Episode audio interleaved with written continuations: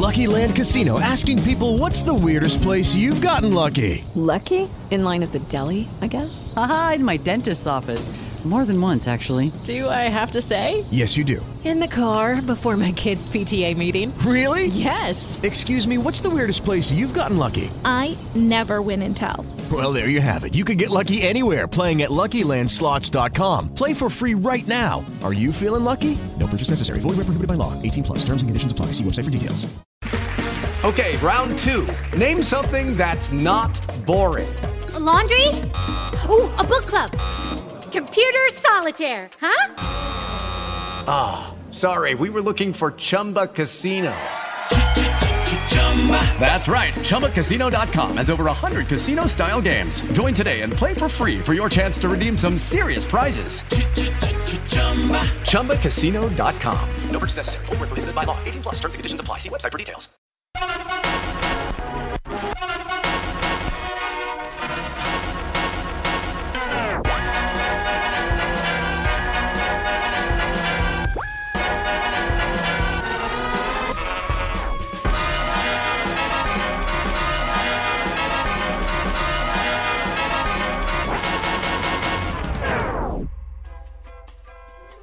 Welcome to the latest episode of Doing It with Mike Sacks. My name is Mike Sacks, and you are doing it with me. We have a wonderful episode today. I interview one of my favorite writers, George Saunders. We talk politics, and I usually don't like talking about politics, but with George, you can talk about anything and he'll make it interesting. We talk about fiction, and of course, we talk about his amazing new book, Lincoln in the Bardo. This is his first novel, and it's fantastic. Buy it now.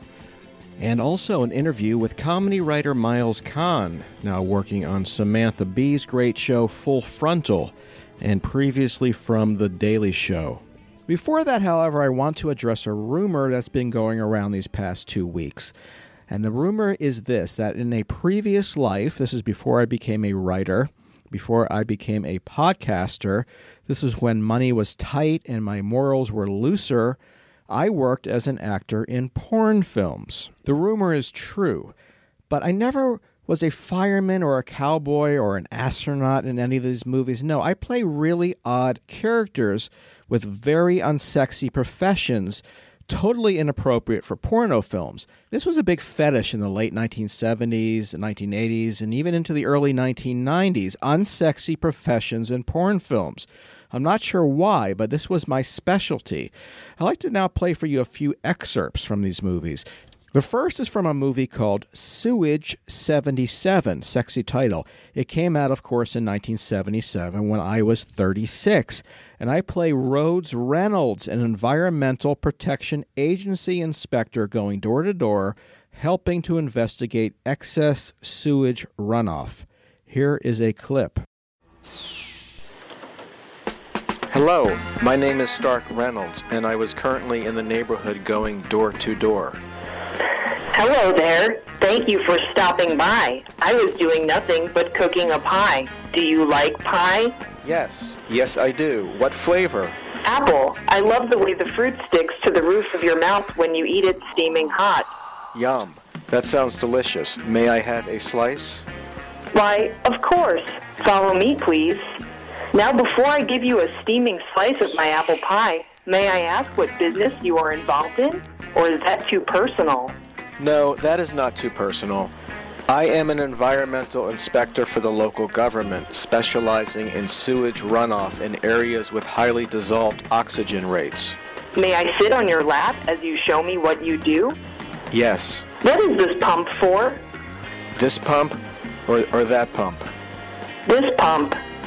This pump is for testing the fecal matter in underground storage facilities that have a tendency to pool beyond the acceptable runoff rate of 23 PCMs per cubic yard of arable soil.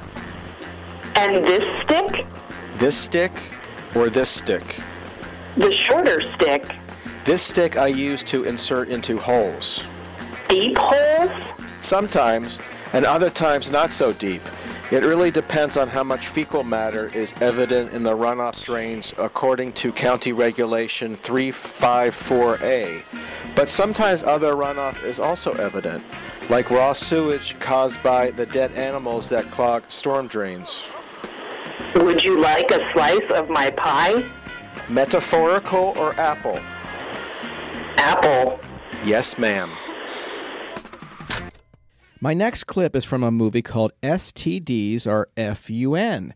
I play a hospital patient named Johnny Ray who hooks up with a very sexy female doctor who specializes in sexually transmitted diseases that then affect the brain. This is from February 1981 and is from Sunshine Films. Nurse, I have been waiting for you. For how long? A long, long time. The bandages are starting to itch, and I am unable to scratch the skin beneath them by myself. Do you think you might be able to help me? I can try. Here, let me lift up this bed sheet. Ooh, that feels nice. The cool air on my sweaty skin feels fantastic. Are you a nurse? No, I am not. I am a doctor. A woman doctor? You are very pretty to be a doctor. Thank you. I have many specialties, but my main specialty is making men feel good. That sounds like a specialty I would like to be a part of. Can you make me feel good?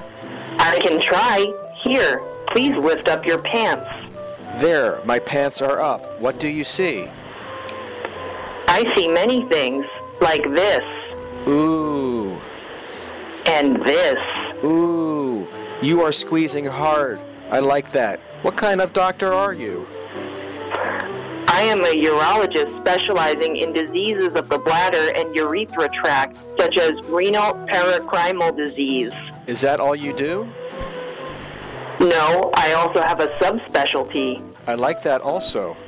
My subspecialty involves sexually transmitted diseases and the ramifications they might cause on the neuromuscular system if they are not treated immediately. Could you treat me immediately? Yes, I would like to. You are dying of kidney failure. Also, you have a very bad case of venereal disease. Thank you. The last clip I like to play is from 1987. I play a part time worker at a failing small farm who performs horrible and odd jobs that no one else wants to perform. Here I am, I was 57 at this point, and I am playing a character called Louise Riches in a film called Makin' Hay. Hello. I was just out riding this horse across the field bareback. Are you a cowboy? No, little lady, I am not. Are you a fireman? No, ma'am. I am an illegal alien specializing in jobs that no one else wants, such as assisting farm vets in shaving down horses. Do you work without your shirt? Sometimes, and sometimes not. Yesterday, I worked without my shirt when I helped trim the hair around a horse's testicles in order to tattoo an ID number for security purposes. Like this here horse, all high and mighty and strong? This horse that I ride like a bucking bronco? Yes, little lady. What else do you do? Oh, lift large objects onto the backs of other illegal aliens, clean spittoon buckets, hose down blood, sometimes vomit, other things too. I bet you have a large penis. Yes, my penis is large. Large penises are nice. Thank you. And that's a plus because I bet your job requires a very large penis. Will you help me down from this horse? Yes, milady. Please step upon the spittoon bucket. Okay, thank you. Have a nice life. Ooh, sexy.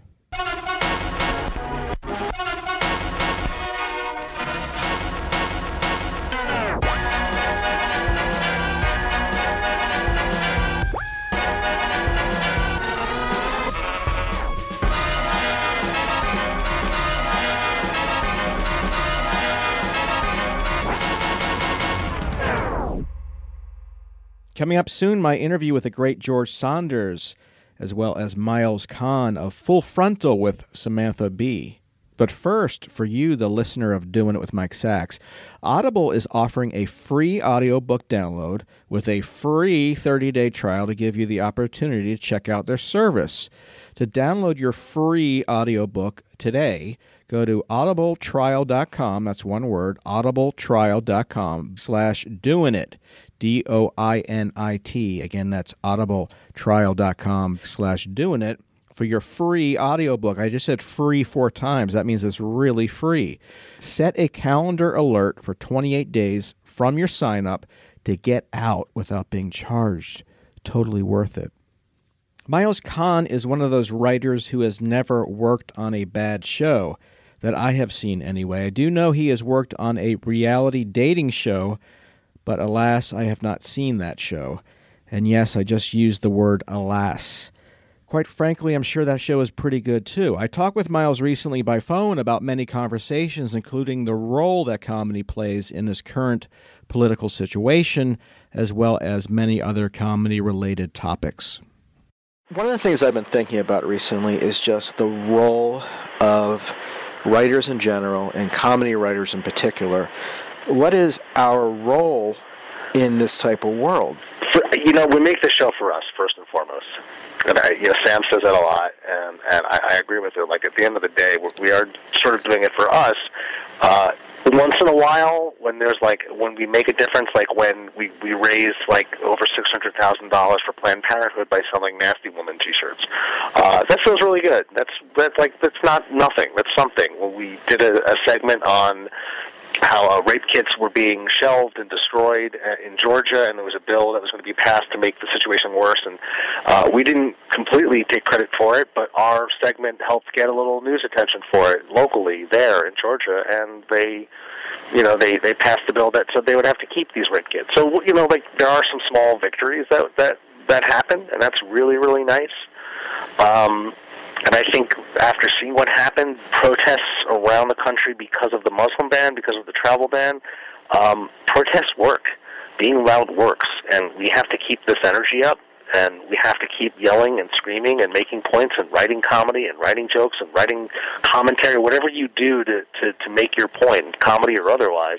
We just have to keep doing it. You can't you can't give up. Was there a frustration on your part that you made your point over and over and over again, and then the vote comes and the vote goes, and there had to be some sort of feeling like, who are we appealing to, and will this ever will this get better or worse? I, there's definitely there was a ton of soul searching uh, uh, just in our office alone after it happened. We I think we we had thought that that people kind of saw the danger of of what they could vote into office, and we, you know, as much as we we certainly I think supported the Democratic candidate, uh, we also went to went to went to lengths to explain how she's a flawed candidate, how she wasn't a great candidate, but she was the smartest person in the room, and the most stable person. So I, you know, we we we made our point. We put ourselves out there. We we we made a choice. We our POV was very obvious. The Daily Show stays much more neutral. At least they they did when I was with them for ten years, and I appreciated that. Uh, but then I appreciate this new angle. I appreciate that we, we spoke our we spoke our feelings really clearly. Um, I, th- th- we're not going to stop doing that. We hope that more people will listen. I don't know. Not that many people knew we were on the air last year, still in this show. Maybe more people will get to hear us, and we could change some minds. I don't know. Ross, what's Ross, whatever his name from the New York Times wrote this article this op-ed uh, that's saying that uh, liberals it was like liberal Samantha Bee problem, and he squarely blamed uh, uh, Trump's uh, rise on us. That you know, liberal liberal media is is they're doing this danger by separating us into bubbles, and they're they're not reflective of the other America, and it's just we're reacting to the news. We're not creating the news. So I, right. I really the, the more extreme they get, the more extreme you have to be reacting to that ex- extreme. A little bit. I, I we have to match their volume somehow. I don't know if extreme's the word I would use, but we we have to match their volume and scream facts at them. And it's really, really hard because nobody believes. The more the louder you scream facts, there's confirmation bias. So uh, we're always fighting that. Like, there's nothing we could do about confirmation bias. It's a it's a thing that exists in nature. And the more that you scream facts at someone who doesn't believe your facts, the less they believe your facts. So at the end of the day, yeah, we still struggle with like, oh, who who's our audience? Who are we talking to? Are we changing any minds? But at the end of the day, it's like we just have to keep doing what we're doing. It's what we know how to do. And if it's cathartic to you to listen, if it changes your mind, if it gives you new information, if it inspires you to go protest, if it inspires you to go out, what's heartening to me, uh, what keeps me going is that I, I we see on we see on social media so much of like people wearing the nasty woman T-shirts and people saying, "Hey, that information really inspired me to go and look at stuff." When we did pieces on Russia, and we were ahead of the curve on Russia, I'm really proud of uh, the reports we did there. People, people, I had no idea what was going on. So even people that were would share our values or share our ideals or our politics, we were at least giving them some new information, at least giving them some new stuff. So when they do go to Thanksgiving and they start arguing with their drunk uncle, they could hopefully have something good to say to counter. To say, no, no, no, uh, refugees are not illegal immigrants. These are two different things. I saw this on, on Samantha Bee, and she explained it really, really well. And then he hears the word Samantha Bee, and he goes, that liberal cunt, and then and then he doesn't listen anymore. But at least that person feels as though they've gained some knowledge in the argument. Right. Well, you know, I, it's it's an interesting thing. I mean, wh- what you say about facts. You know, it, if someone, be it a drunk uncle or whomever, doesn't believe in facts, no matter what you say, is not going to affect them. and, and that's not our audience, and we don't we don't cater to those people. Like we're we're we're actually really not. We're like there's nothing we could do. It's not who we're speaking to. But here's the thing, too. I mean, for for comedy to work, you have to have a solid wall, right? You have to have something to bounce off of. If if you if your reality isn't our reality, isn't a sensible type reality where where facts don't matter, how can you make a Republican or someone who watches one of the conspiracy shows? How can you make them laugh? I, I don't think I, I don't know if we will. I, what we're trying to do, at least this year, uh, uh, we're trying to embrace people who and reach across the cultural aisle, and we did it with Glenn Beck. And we still don't love. We don't love what Glenn Beck has done recently. I think he's said and tweeted and, and had some horrible ideas. But he did sit down with us, and he did have a, a reasonable, rational conversation. And so we've been doing these. We're, we keep trying to find pieces where we can explore these unexpected allies and form alliances where you didn't need them. Uh, Lindsey Graham and John McCain. Like, yes, we need to embrace these people who we disagree with on a lot of other things, but we should. Democrats need to form alliances with them. So we're we're reaching out to people who are who who might have something small in common. Jason Chaffetz uh, just uh, basically got the turned down a bill that was going to sell off federal lands. He's a hunter, and what's great about that story is there's a hunter who is siding with conservationists over the preservation of federal parklands. So like they found this unlikely alliance, and so that's like that's the audience what we're reaching to is they're, they're everyone they're not we're not a country of extremists. Like on Twitter we are, but not in real life. There's common ground to be had. No, and I think you're absolutely right. I think that was a good thing that Glenn Beck did, appearing on the show. A lot of people would not have come on to that show. No, and hopefully we want more people who who are expected to come on our show. We we we encourage it. We want it. We want to listen to them. We don't want to just make fun of them. That's not that's not satisfying to us.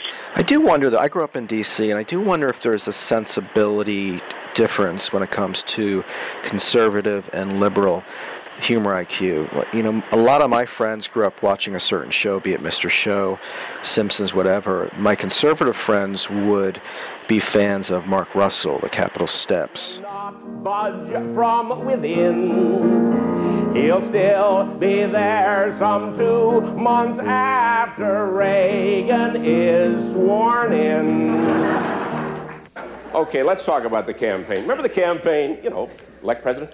Uh, well, the Republicans are uh, starting off their convention in Detroit one week from, uh, from today. You know, that many Republicans at one time in Detroit. I mean, you know, it's, it's like Afghan tourists in Moscow. It really doesn't.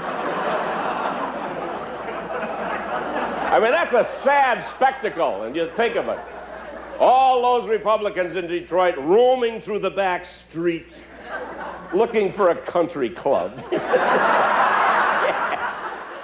Oh, really? Yeah. The guy, the guy who sings, that guy. That the guy who's writ- written 5,000 songs that all sound alike. It's so bad. Eh, Are there? So bad. It's just, it's, I, I, I'm such, I'm this, I'm, it's like objectively terrible. It's not funny. Well, that that's just it. To them, it's funny. So I think there's two.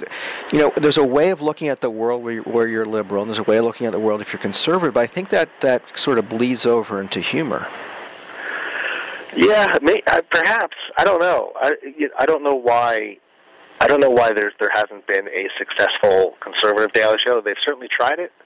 Um, I know that the the guys, some of the guys on Fox have tried it. They they do have their show, like the Red Eye on Fox is their sort of like casual, funny panel show. Uh, and I think liberal. By the way, liberals are really easy to make fun of. Like it's it's this is not fucking rocket science. Like they are, and I'm including myself in this. Very very mockable. They do, they trip over their own dicks time and time again. Uh, so it really should be really easy to make fun of liberals in a way that it's not just you going fucking libtards. Like that's what I get on Twitter. They, I just get like you're a fucking snowflake, and I'm like, well, that's not clever. Or like, fine, yes, I'm a snowflake. Yes, I have feelings. I'm sorry, but like, that's not clever. Like, make fun of me in a way that's clever. I'll retweet it. like, like I'll appreciate it. But Well, exactly. I mean, it, it seems to be more anger based than creative based, from what I've seen. maybe, maybe I'm not sure. Can you be conservative and be a top comedy writer? I don't know any. I don't know any like staunchly conservative comedy writers. I know comedy writers who have lots of different points of view on things. You know what I mean? Like I don't, but I don't know like someone who's like an ideological like conservative. And I think that's the difference. Is like a lot of our writers. Yes, there's some people who are super progressive. There are people who liked Bernie Sanders in our office a lot, and they fought with the people who liked Hillary Clinton in the office a lot. We weren't like a monolithic. We don't, won't think monolithically, and I think that for the conservative movement, sometimes there's like this sense of like of of, of uh, this is what we believe. And I think as a liberal, you have to be open to different points of view, and that's a weakness and a strength. You know what I mean? Like the conservatives have this strength of just their their lockstep in motion, and it, that's a very powerful thing. And liberals, because they're like, I want to understand your feelings, I want to understand what you're saying. yes, we are snowflakes, and that's that's a benefit, and a, and it's a, it's it's not a plus because it makes us it makes us weaker because we're very willing to listen to the other point of view, and maybe because of that, maybe the comedy has more of a chance to breathe because there's different ideas coming in from different places. I don't know. I'm speaking out loud, and I haven't really thought about. No, I think you're right. I, but when you say detriment, I don't think it's a detriment as far as uh, humor. I, it may be a detriment otherwise. Oh no, no, yeah, no. I think it's an advantage as far as humor. I think it's a it, it can be a detriment as far as like policy. Like the Republicans are really good at obstructionism and and and being in lockstep and just kind of like folding behind the leader. I mean, that's why Trump is doing so well now, and nobody on on nobody in the House is really speaking up right now. I mean, it's fascinating to watch them just just march lockstep behind a guy who six months ago they were saying was a crazy fascist. Now they're they're his minions. Yeah, it's it's something to behold. I mean, these are very interesting times. Uh, I It's crazy to me because they're fucking cucks. it's like the word that they use for liberals. right. I'm like, you guys are a bunch of pussies. You stood up to this guy. well, everything they criticize liberals about, they're now criticizing. Uh, you know, They, they're- they're mad. They're mad today because Pelosi called uh, Bannon a white supremacist. Which a he is. B they're mad that she called him a word. You fucking pussies, grow up. I thought political correctness was done, and now you're offended at the word white supremacist. Fuck you, you Well, fucking exactly. cocks. Like, like I, I just all I want to do is take. I've taken the word cuck back because I love it because it's so ridiculous. But like, I say it a million times a day because I, I don't think they realized how funny that word was. like that's the problem. Like to me, it's hila- it's a hilarious term. It's so funny to me that that was their meanest insult. So you're a cuck. or what they're saying as far as the Supreme Court. I mean, it's exactly what the Democrats were complaining about. Uh, you know, eight, seven, eight months ago. It's just it just goes around and around. It doesn't seem to have any grip, any any traction. It, it's, it's, No, no, we don't know where this is going to land yet, and that that's the scary part. And uh, I've had I've had family members say I'm overreacting because I I work I work in this field and I watch news and read all day, and this is like my life is in this, and I'm like I've been doing this for 12 years. I was at the Daily Show for a while. Uh, I've never felt anxious before in my job. I've never felt like, oh wait, we might go to war. Like there might be a nuclear war in my lifetime. Like that's and like I, I hope I'm over. I hope I'm wrong. I hope I am overreacting, but I can't help feel the way I feel. Well, that's one of the things that I feel for comedy writers and, and others in this in the business is that you can't take a break. You know, you're in the business. This is your life, and you have to keep up with it. And I think that at times you almost mentally need a break from thinking about it all day. I mean, I've been dreaming about this stuff. Yeah. I'm not making myself out to be a hero. It's just I think other family members who are in other occupations have the uh, opportunity to maybe take a week away from it and just rest their mind and put themselves at ease a little bit. Perhaps, yeah. I yeah, I don't know. I like I don't want to be wrapped up in thinking about this all the time. But then I, you know, like I woke up this morning, and the first thing I, I do in the morning is terrible habit is turn on my phone and check Twitter. And it's just like one, like, oh, I missed this terrible news item. Oh, look at this. Oh, we just insulted Australia. That's why did we do that? What's oh, whoa? Okay, Black History Month. We fucked that up. Like it's just like this all happened in the time I was asleep. So, but then I'm like, I filled my anxious quota for the day, and then I go to work, and I'm just pissed off all day. But what's interesting, I sort of see it in the eyes of the really young who have never really been a part or have been cognizant of, of someone who's in power who doesn't quite grasp what's going on. It can be really scary, and I think a lot of people have grown complacent over Obama's years in the fact he was just so on top of it, and we felt so safe. And now you see this unsteadiness, and it's, it's really worrying. I remember we we interviewed uh, Masha Gessen. She's a she's a Russian journalist, um, and she had to leave the country uh, uh, just because she had too many threats against her life. And she talked about how like Putin's been in power for 16 years, and the children who grew up in that era they don't know that it's they don't know that it's not normal to live in an uh, autocracy. Wow. They don't understand that. So, like I was telling my friend, is a he's a public school teacher, and I'm like, do your kids? Do they? They're in high school. Do they understand? Do they have any sense of the gravity of any of this? Are they concerned? It's like they nothing. They're just kids. They don't know. So they're going to grow up in a world. And by the way, he's uh, Trump. Oh, Trump is going to be elected again. That's just guaranteed. Um, I'll make I'll make that prediction here. Uh, so they're going to they're going to have eight years. Their their formative years are going to grow up inside um, some sort of proto autocracy. I don't even know what this is going to be yet, what they'll call it, and it's not going to be on to them. It's going to be life, and they won't know that it's. They may not know it's something to resist, and that's worrisome. Do you think so? I, I'm a comedy writer. this is fun, guys. but I see. We're all going to die.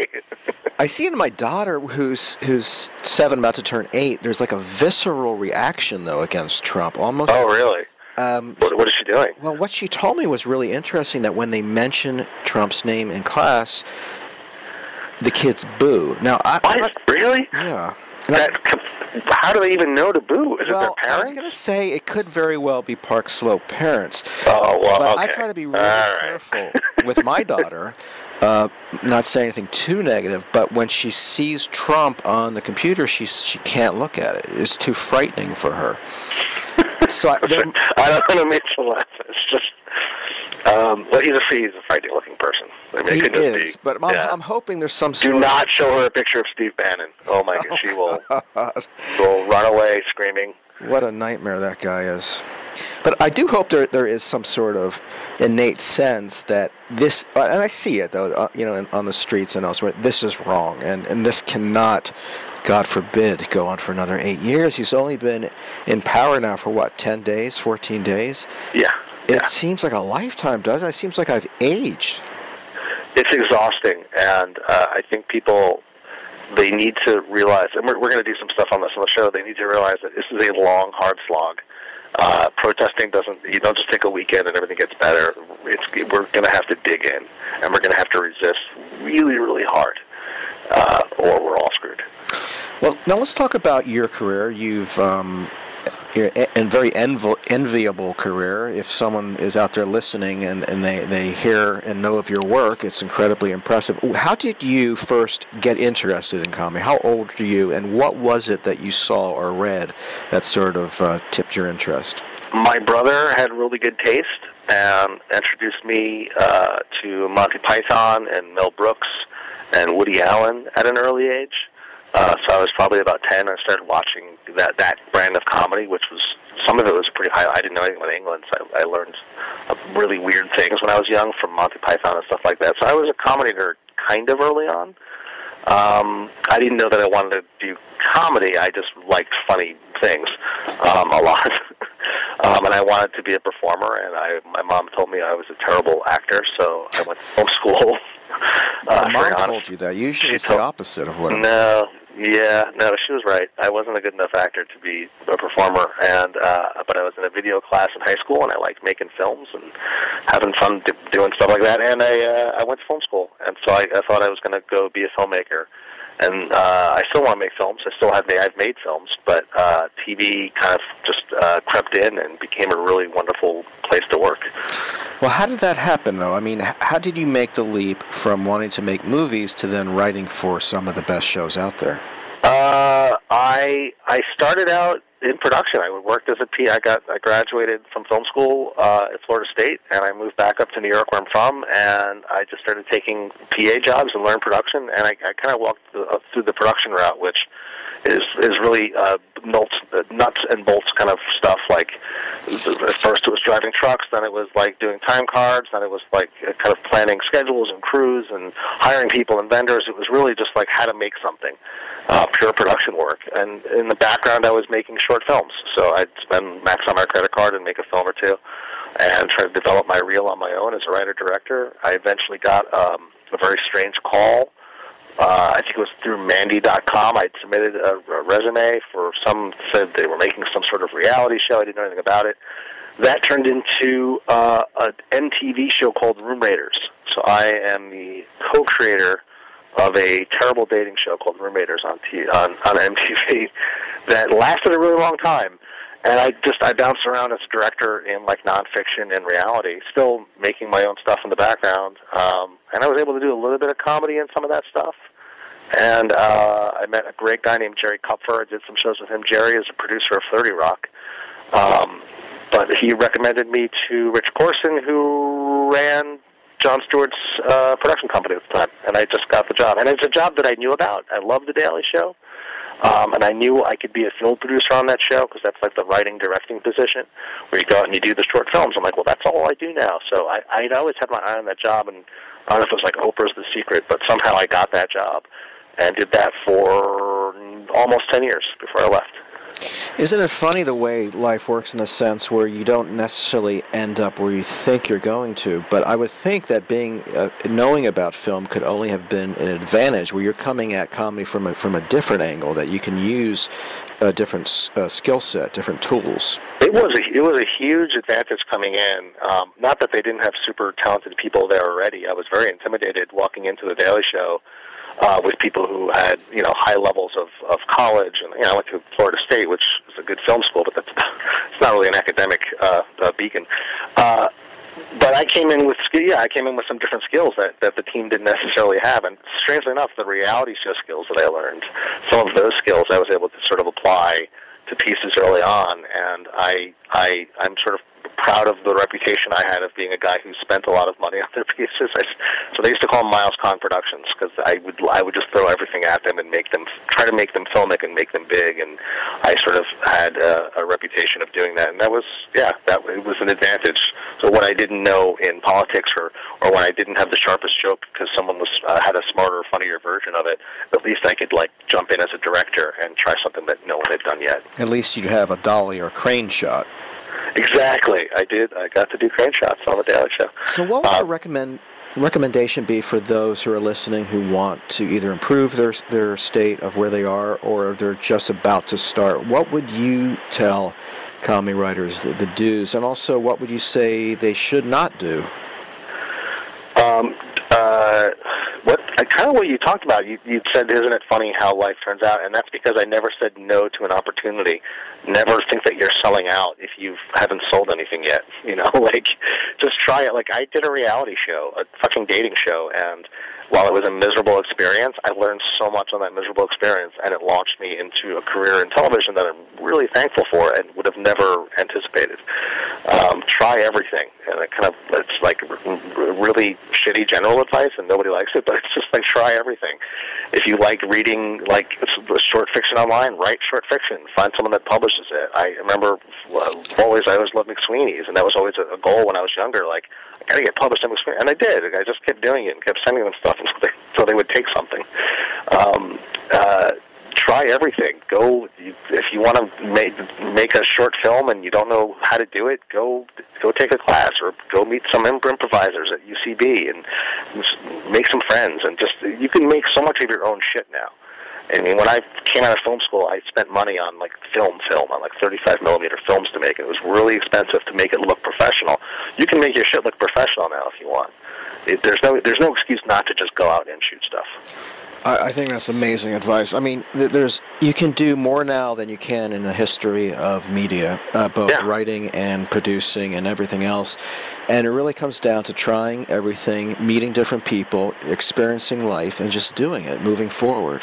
Yeah, I know it's like it's such like a it's like a whitewash of information. Like, oh, just go do it. But at the end of the day, uh, you know, I see a lot of stuff. I get a lot of resumes, and the cream rises to the top. If you're like, oh, everybody's making their own stuff on Vimeo or YouTube, and everyone's going, yeah, but there's not a lot of good stuff. Just make good stuff.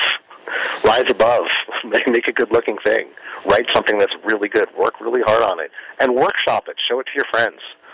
Like, get feedback. Don't be a precious artist. That was the other big lesson I learned from The Daily Show. That was a huge lesson coming from film school, coming from a place of, like, the, the auteur, the writer-director.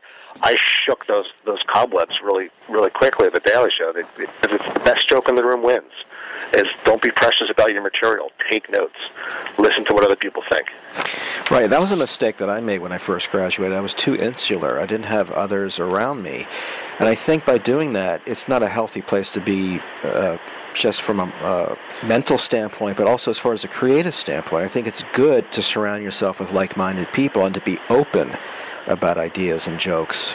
Rather yeah, than, my my thesis film in film school, uh, I, I really I had a good career in film, in film school up until my thesis, and I got a real big head about myself, and I didn't listen to anybody when they said, "Hey, maybe you should try this." No, no, this is the way it's got to be. I'm an auteur, and I ended up with a film that was really confusing. Looked good, but it was really confusing. It didn't make any sense, and so I, I corrected that uh, when I came out, and I told a much simpler story, and I got feedback, and I worked with people, and I wanted to hear what people had to say, and like it, it's it was just so huge, and it was a huge lesson. And Jon Stewart, I, I give him so much credit for building an environment that was just if the intern pitches something that's funny, you put that fucking joke in. It doesn't matter who said it. There's no ego.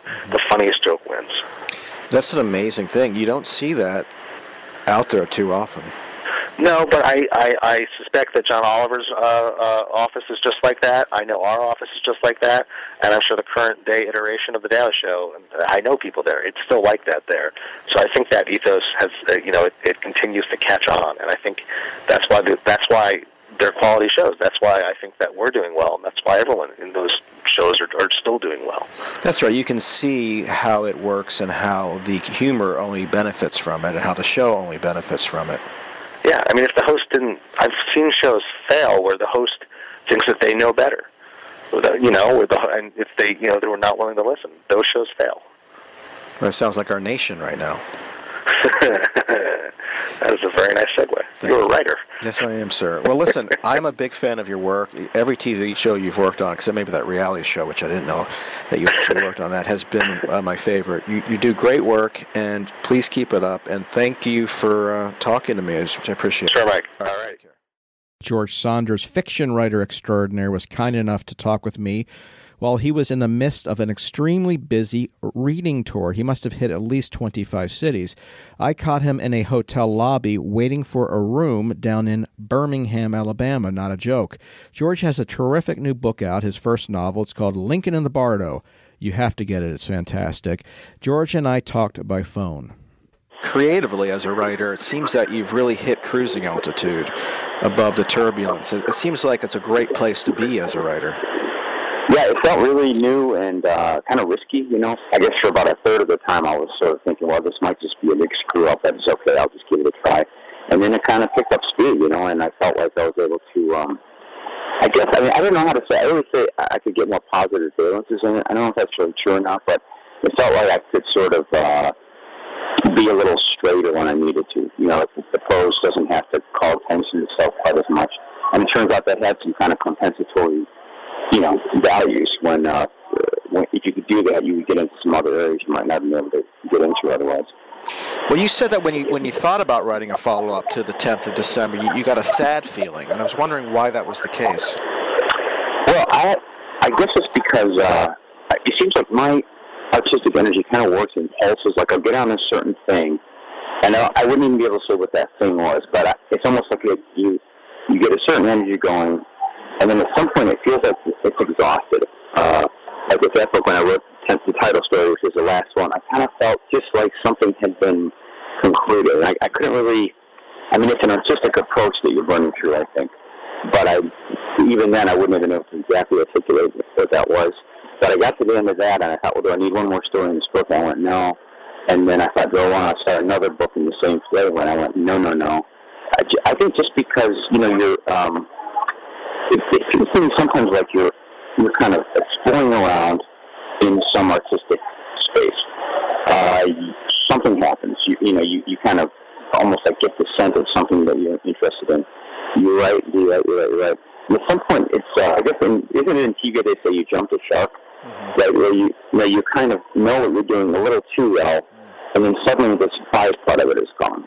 And at that point, I think it's that usually means you're pretty close to the end of the book, where you you know your current method is has revealed itself to you, and you're almost a little too aware of what it is in some some part of your body. So um, with all the short books that happen, like I get about a story away from the end and go, yeah, after that one I'm gonna take a break and you know wait for the next direction to, to take hold. So uh, I, I finished that one and uh, kind of turned my mind to even starting another story, and I just didn't really feel like that. I felt like uh, somehow I'd inevitably repeat myself, and um, that had played out that you know that that year. So then, luckily, this Lincoln thing was around, and it was so different that it was uh, kind of a no-brainer to, to give it a shot. You know, when I read that, I don't know why, but I thought of when Steve Martin quit stand up at the height of his power, selling out stadiums. Everyone said, "What are you doing?" And he said, "You know, it's I'm just not feeling it anymore. It's it's yeah. not comfortable anymore creatively. It's a real creative, gutsy thing to do." I think that there's some. I mean, I guess it depends on the person, but for me, there's. Uh, I really like that feeling of of not exactly knowing what I'm trying to do or, or what tone I'm trying to hit. Uh, and again, I, it has something to do with the way my mind works. And if I'm if I know too well what I'm doing, I'm kind of disappointing.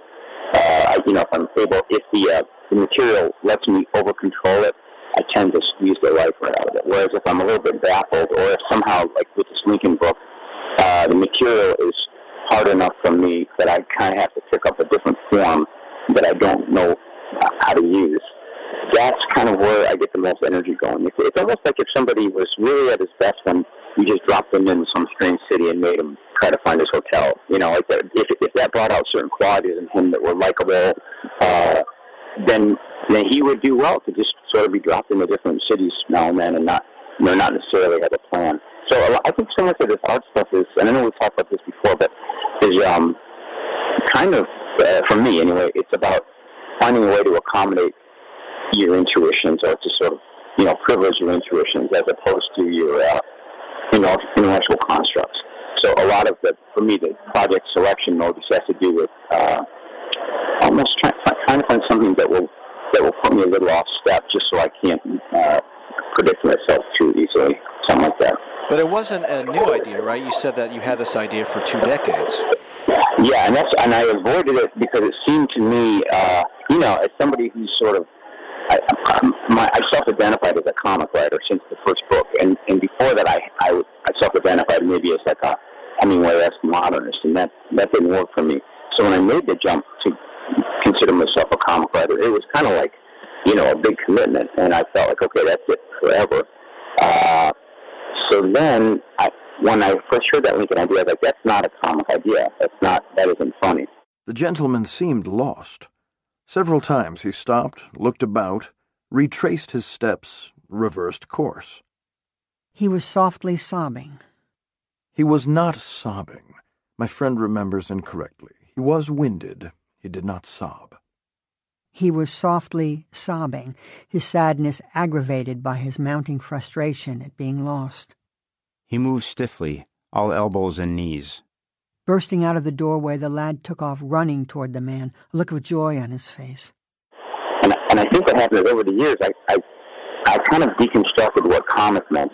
You know, in the early days, it just meant that maybe something like the reader and I would share the idea that this world was purposely askew and a little bit, I don't know, maybe a little bit lower than ours, and we were going to do that for deep reasons.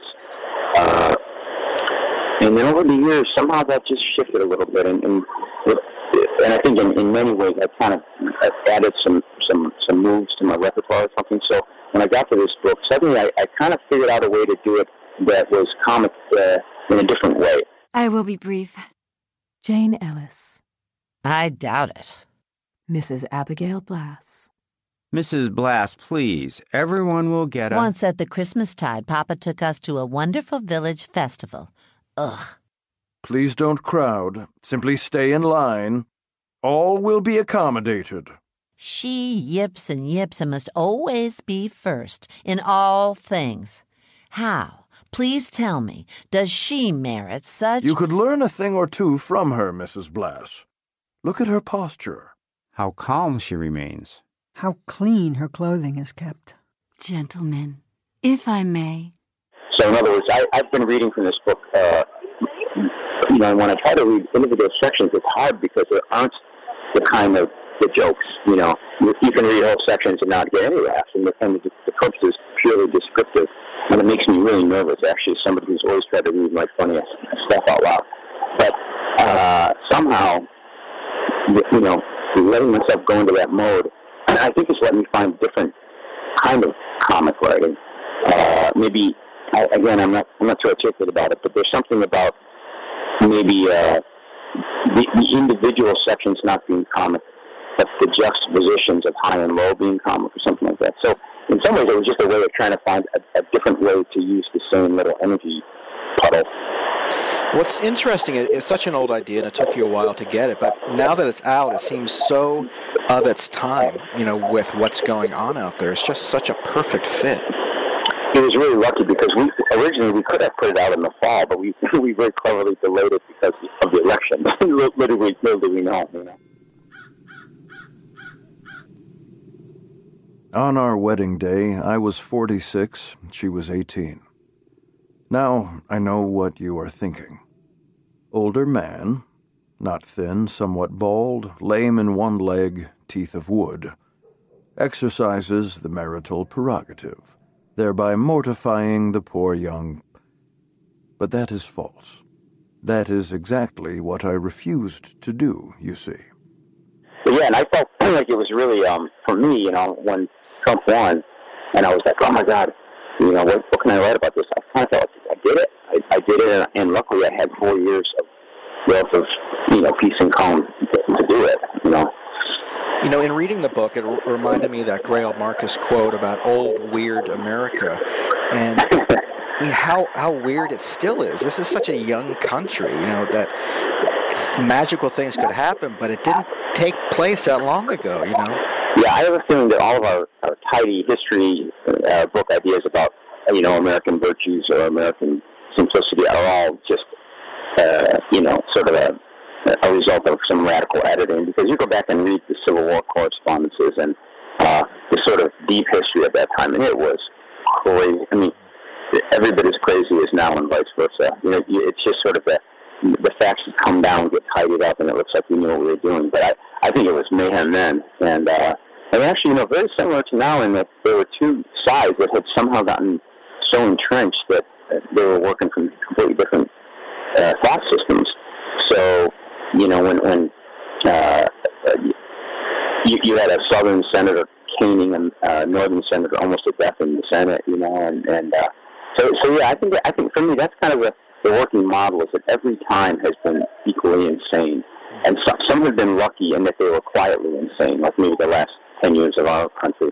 Uh, but you know, if you ever spend any time contemplating human consciousness, know, even even in the form of one fictional character, uh, you know, you you can see that civilization and civility and all that those are like real conditional. They're they're really uh, you know so so easy to to lose when the fever broke in the early 19th century, it was it broke through war. But the question that I have, and I'm sure a lot of people have, is how is this fever going to break now, and will it break?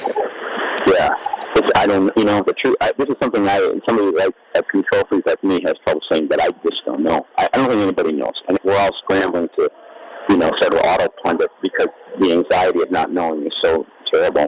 But I don't. I I the only thing I've heard that makes sense to me is since we're not really geographically divided, outright war becomes kind of difficult. And I, and I actually think, you know, uh, maybe I'll take a more hopeful stance. I, I, I've noticed this when I went to the Trump rallies, or, you know, when you go to a ball game or a mall or whatever. Americans know how to behave. But, you know, we know how to behave with each other. uh, very uh, wonderful, sophisticated public civility that we have going. You know, uh, on an airplane, people constantly doing little things to help each other and to cheer each other up, and so I think that's wonderful. And I don't think uh, we're that stupid to let this stuff get into that domain. I, now, I didn't also think that Trump would win, so I don't know. But I, but I feel like we've got um, a little bit of a head start on these dark forces because we've had so many years uh, of learning to, to, to live publicly with one another. And the optimistic side of me thinks that, you know, if you could like make up a prototypical American, he, he thinks well of himself in that he's funny and he's kind and he's down to earth and he's realistic and he's good in a pinch and he's hard worker. And I think most of us have a, from from either side have that internalization. And when I was at those Trump rallies, I could get to that place so quickly with with the guys that I met. Just I would say I'm a liberal, I'm left of Gandhi. They'd laugh and we'd you know mess around, and, and there was never any any even the slightest thought that one of them would violate that that contract. So I, I'm taking some hope in that, you know. And I'm also feeling a shift. I mean, I think the uh, if you think about the number of people who voted for Trump while holding their nose or didn't vote or voted third party, it doesn't take very many of those people to suddenly really turn the tides on this thing. And, and uh, yeah, Yeah, I see that. I see that too with, with family of mi- of mine that voted for Trump. These are good people, hardworking. They do want what's right. They're lodestars in the right location. So I do think you're right. And when, when you go into areas, public areas, like you said, Americans are very kind. Um, these are, they're not mean-spirited people. They're they're very accepting. yeah. And you know, general, I mean, it's hard to generalize. I only went to five rallies, but I was um, interested that the uh, the kind of progressive you know, liberal imagining of the Trump rally. There was people that said, was it scary? And it was the farthest thing from scary. And there's a kind of a, I mean, again, hard to generalize because there were definitely violent assholes at those rallies, and we've seen them. But most of the people, I mean, all of the people I've talked to were almost, I don't know how to, I don't want to, like, you know, glam, glorify it, but they were very, uh, and I don't want to insult them, but I would say if there's a, non- a non-pejorative form of docile, they were there to see a rally. They didn't want any trouble. They had some obje- some problems and some objections. Uh, they kind of felt that he was addressing them. But when I would challenge them, they were perfectly willing to be challenged, and we had a really good time. So I think um, there's a lot of misunderstanding on both sides. The only thing that I keep coming back to is uh, we, we misunderstand the, the Trump supporters, and I think that's there's a long history probably of uh, you know people from uh, the co- I don't know you know the whole the whole trope the elites people from the coast suddenly looking down on people who are not like them. I think that's true, but they, they also aren't crazy about us, you know. And there's a lot of, of condescension in that direction and misunderstanding.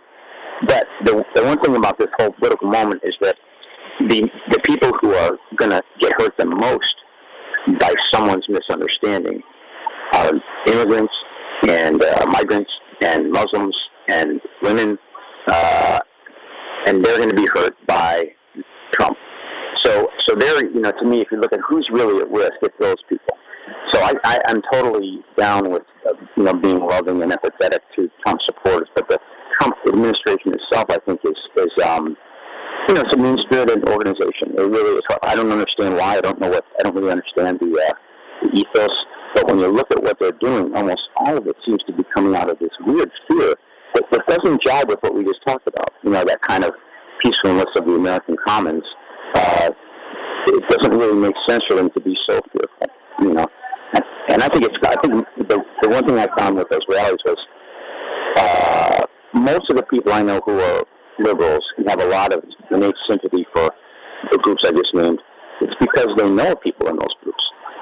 Uh, whereas at the rallies, there was a lot of abstraction and kind of projection about people that I don't think the Trump supporters had a lot of interaction with. So that so a flag goes up uh, on that one for me. I think so too. But at the same time, what was different in this case was not the fact that someone was yelling "USA, USA," but the fact that no one on the Trump committee said a thing about it. That to me was the difference in that there was it seemed darker and it seemed like th- this is this is not what it's been in the past.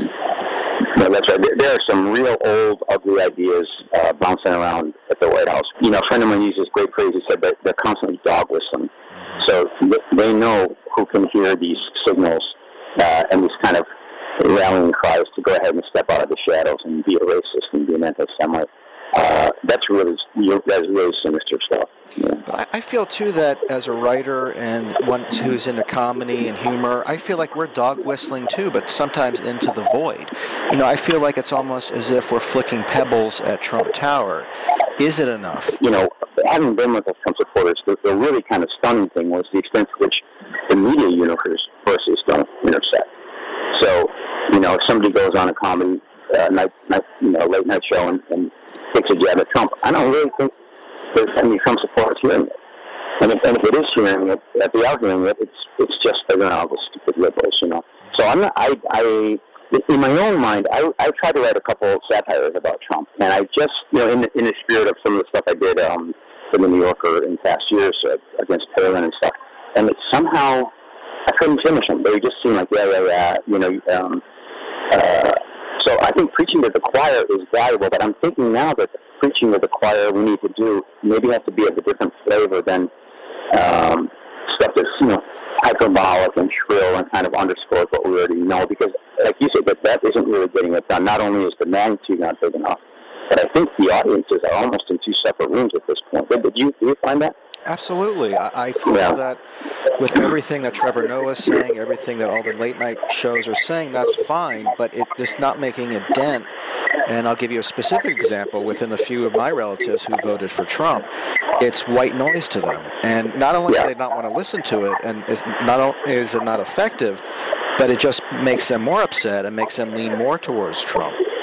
Right. It, it kind of it kind of reinforces some easier stereotypes about liberal liberal shrillness and so on. I think there is a. a I mean, I'm not also uh, against preaching to the choir. I think the choir needs to be preached to because, it, uh, but I think the function of that is maybe to um, how do I say it? Like to, to purify the beliefs that we're that we're, we're preaching, so that they work.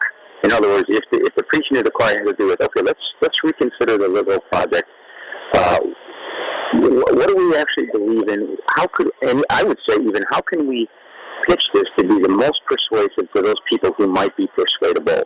And I think Trump's going to help us with that. I think he's going to, you know, get stranger and stranger. But uh, I'm I'm really sensitive, having been on that trip and also having lots of people I love who voted for Trump, that there is a persuasive there is persuasion to be done. It's not the case that they can't be persuaded. Um, now, how to do it? Uh, you know, I, I don't. I don't know. I think actually, what I really think each of us have to do what we do with a lot of energy. So if you are somebody who's shrill and hyperbolic, you should be really energetic about it. And if you're somebody who feels like persuading, you should be really energetic about that. But personally, I'm uh, that this Trump rallies kind of messed me up a bit because you see the face of the opposition and and you hear their background stories, and suddenly, you know, there, there's some limit to how much you want to group them and mock them. You know, uh, especially when it feels to you that those barbs are off target, given what what they said.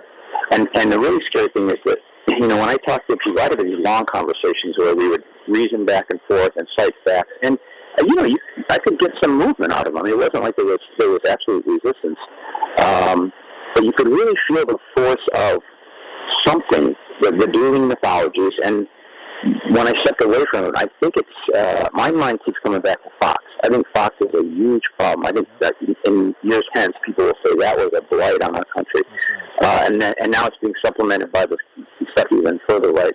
But that, you know, I get to these places where I'm like, how come we can't?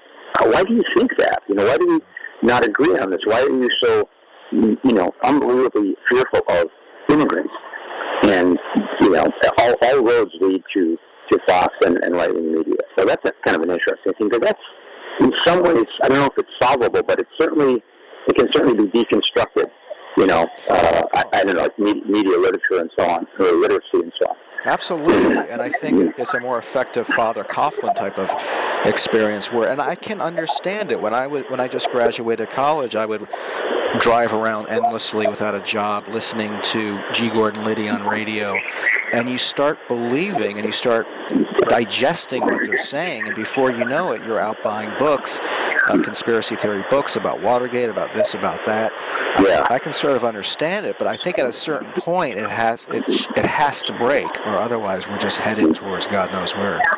Yeah, and, and, and you know, actually, I mean, I, I tend to be an auto optimist, but when I think about this, not so optimistic because Fox has now become quite uh, mainstream for many mainstream people, and they've gotten very good at they perfected the rhetoric, so it's like a sweater without any strings sticking out. You know, they're they're pretty good at their shtick.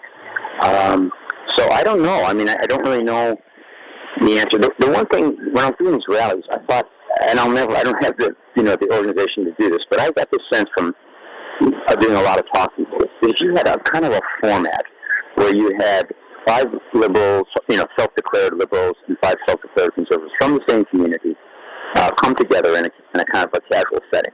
And then, there'd be a moderator, and, and the moderator is the tricky part. But it occurred to me, because we did it a couple times in the field, if you can say, all right, look, we're not, one rule we're going to have is nobody's making any new laws. We're not allowed to, there's no legislation pending here. The second thing is, and this is the hard part, we're going to call bullshit whenever somebody invokes a talking point from any uh, partisan for-profit news agency. That takes a really good moderator to do that. Uh, and then we're going to start locally. And we're going to say, okay, in this city where we are, uh, what are the actual problems? If you were the mayor, what would you try to fix? So, in other words, to try to steer away from the abstract, uh, Fox-directed paranoia and stick to the, the, the things you've actually experienced yourself. You know, uh, I think actually you could, and, and then the, the last one would be, what do you want this city to look like in ten years? And again, keeping away from talking points. You know, uh, you know, you can't say I don't want it to be. Uh, uh, you know, the, the liberals have taken our guns. You have, you have to really stick to your, your actual city. And, I, and I, when we, we could get in that spirit, I felt such a real hunger for those kind of discussions uh, because I think we've all suffered from this polarization. You know, suddenly, and I think I, I feel so much more liberal identified than I was when I was in my 20s. And I was a, liberal in my late 20s, but I didn't think of myself primarily as a liberal. And I didn't pick fights with people because they weren't. You know, I don't know if that's if, that your experience. It does, but see what the problem with what I think you just mentioned. I think it's a great idea, but then Fox would cover it. They would watch it on Fox, and then it, then it becomes uh, the alternate spin. Yeah, I mean they might, but I think you know the thing. I don't think people. Uh, maybe I, yeah, I'll, I'll go back to being too optimistic, but I don't think most people like being part of a flock. You know, the Fox flock.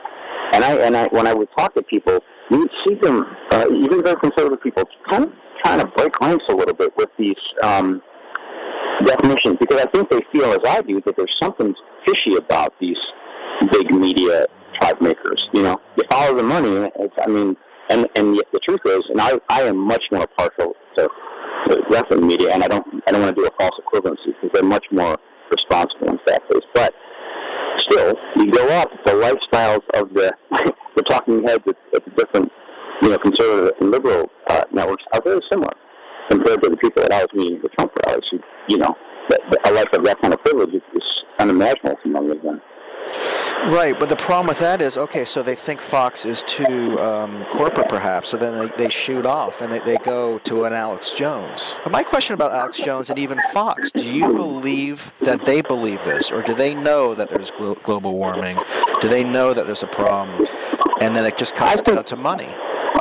I think they believe it, but the believing is helped along by money. you know, I mean, like if your if your whole nice life is is you know coming out of a certain uh, view that seems correct to you or somewhat correct to you, and you're constantly going on having people praising you for speaking the truth and so on. I think it's sort of a, a self self reifying system. You know, I, I uh, yeah, I I think it's both. You know, I think I, I don't think they could be so sinister as to fully not believe it, but. Uh, yeah, I don't know. I'm not sure about that one. You know, last time we spoke, you, you told me something I never forgot about how you, you talked about how your stories don't take place in the future so much as in a sort of parallel America where everything is 20% more than it is now. So this was four years ago, and I'm just wondering what 20% more of now could possibly be. Yeah. Uh, well, honestly, I don't know what I'll, I don't know what to do. I never really know how to how to start. And I I know one thing: I never, never, never uh, think of myself as addressing what's happening now. It's almost like a conscious decision to turn away from whatever might be current because that that activates a kind of a shallow part of my mind. So if I kind of go, well, let me just almost purposely turn away from that. Whatever uh, whatever needs to get in the story will get in there. I mean, in other words, if I was at a loss, I would write a story about a bunch of items on the table. You know, a fork, a knife, and a salt and pepper shaker who can talk. I could do something with that. And whatever was on my mind or whatever was within was in the atmosphere, I guarantee it would find its way into that story if I rewrote it enough. You know, so in some ways it's a great little uh, dodge. I don't have to really worry about it. What I have to do is absorb it and kind of, you know, be, be as much a part of it as I can be and then just trust that it'll somehow percolate into whatever is coming. Right, but no matter when a story takes place, now or in the future, you also said that irony is just honesty with the volume cranked up. But everything is cranked up so high now. So what is honesty anymore? And how how hard do you have to crank it up? You know, man, I, I actually am coming around to the thought that maybe we we want to be a little careful about getting too, uh, you know, not not too concerned. But I mean I, I have a friend who, uh, you know, I called her, to Kavesh about this situation, and she's older. And she said, yeah, it's a terrible time. But I also remember uh, the, the eight-month period during which Dr. King and uh, RFK were shot. You know, so I think in some ways the other thing that uh, I, I would counsel fellow professors is that we want to not um, overdo it in, in terms of uh, underestimating our ability to rise to the occasion. So, you know, the world has always been thus, and people have always been confused. I think we, we're coming out of a blessed period where, probably for people of our generation, we never really had uh, our beliefs tested very much, actually. You know, I mean, when I think about myself at 8, 20, 30, 35, there was never any particular urgency to my belief system. You know, I had it, and I was developing it through real life, but never once did uh, you know, the, was, was the idea that kindness was a virtue tested. So never once uh, did I have to really think about how to um, accommodate somebody I cared about who had what seemed to me a repellent belief system. But it's not the first time in history that people have had to do that. So I think, you know, in a sense, we're kind of spoiled we, on both sides. We, we've um, we've had our belief systems and we've espoused them and all, and we felt good about having them. And now suddenly, shit is cracked, you know. And and so I, I think my, my tendency is to say, oh, okay, so, you know, uh, love thy neighbor, still true. You know, love thy enemy, still true. Uh, God, you know, how do how does that done in, in the in the present moment? And uh, but you know, in some ways it's kind of exciting because it, it's uh, you know what it's to an untested virtue is not a virtue. So maybe uh, the testing ground, you know. Yeah, I feel the same way. I, I, I don't. I think we, we grew complacent, or I grew complacent over the years, where we had it we had it good. And what I think what's going to be interesting too is seeing how comedy and literature changes with those coming up now with Trump. You know, a lot of yeah. current generation came up with Obama, but I'm really fascinated to see, especially from women and minorities, how in five to ten years their sensibility was formed by the Trump era. Yeah, yeah. You know, the one thing that I, I kind of fall back on, comic fiction has always been about human foibles. You know, it, it, it, it's actually the highest level of spell I think has never been directly about politics. So you think about Gogol or Twain uh, or Confederacy of Dunces. You know, these, things have always been about human beings, their essential tendencies. So maybe, I'm telling myself, right now we're just getting uh, exposure to uh, a kind of human tendencies in extremis but that's great. You know, now we know more about human beings than we did during that spoil period. So we should be able to, to, to use it. Now, I don't, I can't imagine it right now, but I think, um, you know, it's kind of like if you lived in a, a country where no one got very sick, and you wrote novels about that country, and then suddenly there was a cholera outbreak. outbreak. Well, you know, same tools, and uh, yeah, so I think I mean again, I'm not making this as a policy statement, but as sort of a self-comforting mantra that uh, know. But it is interesting because in cultures that are in crisis, like the the Russia of the Russian Revolution, uh, literature definitely went nuts for a while, and and uh, and then of course they basically eliminated it. but yeah, it'll be it'll be interesting. But here's a question too: when during the craziness of the early '70s, when you had a Michael O'Donoghue with National Lampoon doing slash and burn type of comedy, such as the Vietnamese Baby Book, I don't think that would be accepted by the left now.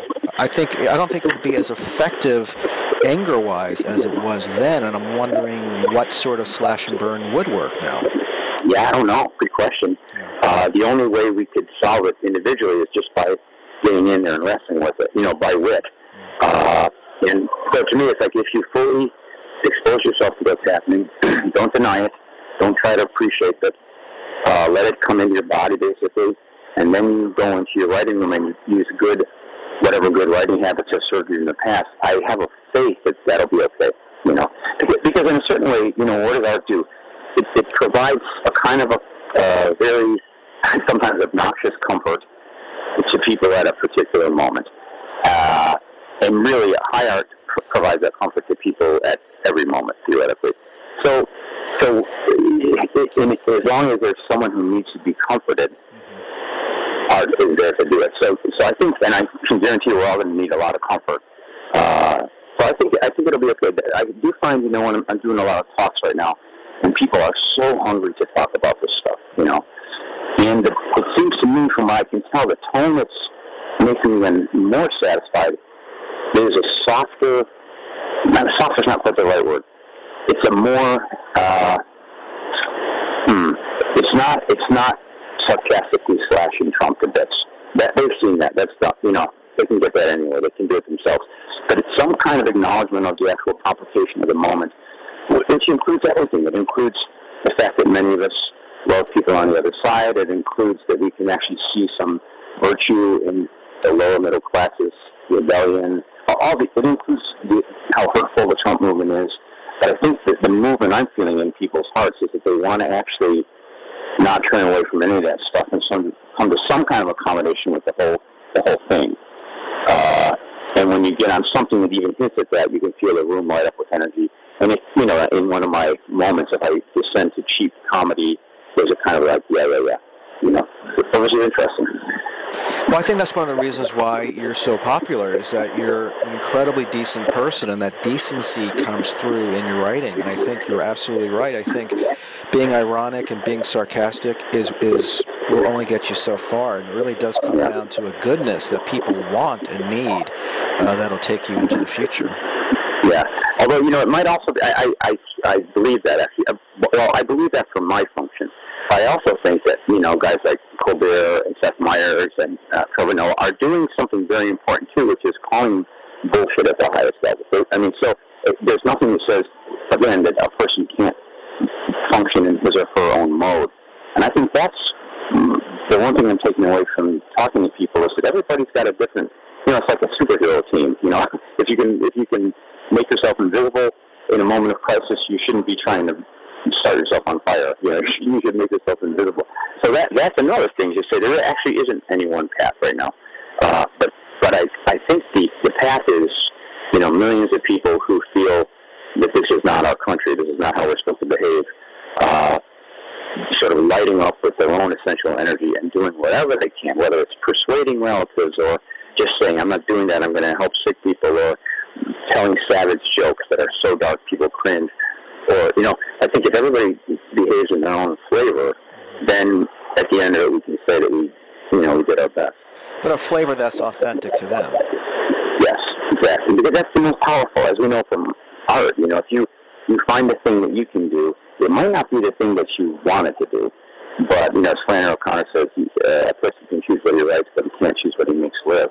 So, you know, that's part of the artistic journey. I think if you go, oh, I'm going to be so and so, and then the world goes, nope, and you go, oh shit, okay, I'll, I'll be this person that's more like me. That's an, a huge jump for any artist, and I, so I think we all have to sort of know what we do uh, most powerfully. Because, you know, certainly, like mathematically, if everybody is firing at a 9.5 in their mode, that adds up to a big number in opposition. Right. Uh, so I think that's, yeah, yeah. Well, George, you- you're a great guy. Your book, Lincoln in the Bardo, is genius. I absolutely loved it. I encourage everyone out there listening to buy it. Maybe I can check in with you in a year or two to see how you feel uh, feel down the road about all Yeah. this. I'll be in the next cell at the Gulag. All right, I'll we'll be in the we'll be in the comedy unit. Not a bad place to be. Listen, I'll let you get back to wandering the Alabama uh, hotel lobby. Uh, good luck with the tour, and I really, really appreciate your time. Thank you so Mike, much. thank you, thank you for what you do, buddy.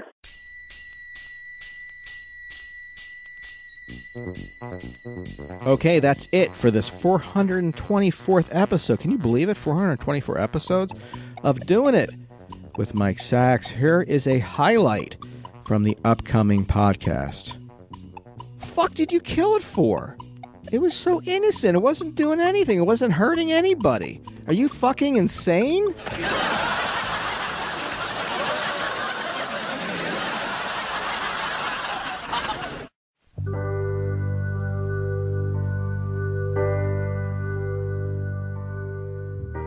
I appreciate you joining us. I really do. I look forward to seeing you all next week, especially you, the one who's not listening. I'd like to thank a few people, namely the great George Saunders, for talking with me by phone from a hotel lobby in Alabama.